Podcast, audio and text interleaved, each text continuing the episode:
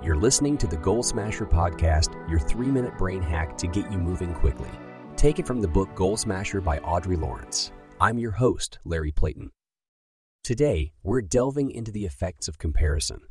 It's a common challenge many of us face on our journey to success. But why is it so important to understand and address this issue?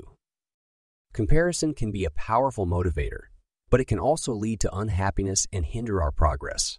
Let's explore the science behind this phenomenon and discover three effective ways to overcome it. Our brains are wired for social modeling and mimicry, which can be great for learning and growth. However, constant comparison can lead to negative emotions and lower motivation. It's a natural but potentially harmful feature of our brain, according to Dr. Laurie Santos at Yale University. So, how can we overcome the comparison game? First, redirect your thoughts to your own accomplishments and celebrate your journey. Second, limit mindless social media scrolling, which often fuels comparison. Take control of your digital habits. Third, create a mission statement, a list of words that remind you of the distance you've come and the obstacles you've navigated. It's a powerful way to stay focused on your path to success. Meet Tasha. She often felt less motivated to work out after scrolling through social media where fitspo accounts showcased seemingly perfect lives.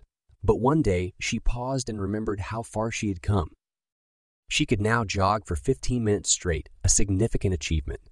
This shift in perspective made her appreciate her own journey and stop the comparison game. Her personal mission statement echoes this sentiment. I'm on a journey to become the healthiest and happiest version of myself, one step at a time. Tasha's story reminds us that focusing on our progress, no matter how small, is more motivating than comparing ourselves to others online. And now it's time for our quote of the day. As Theodore Roosevelt wisely said, comparison is the thief of joy. Before we wrap up, I encourage you to join the Goal Smasher Nation. Dive into the book, subscribe to our newsletter, listen to our podcast regularly, and consider joining one of our workshops. Discover more valuable resources at audreylawrence.org. That's a wrap for today's Goal Smasher podcast. Remember, your path to success is unique so embrace it fully. Thanks for tuning in.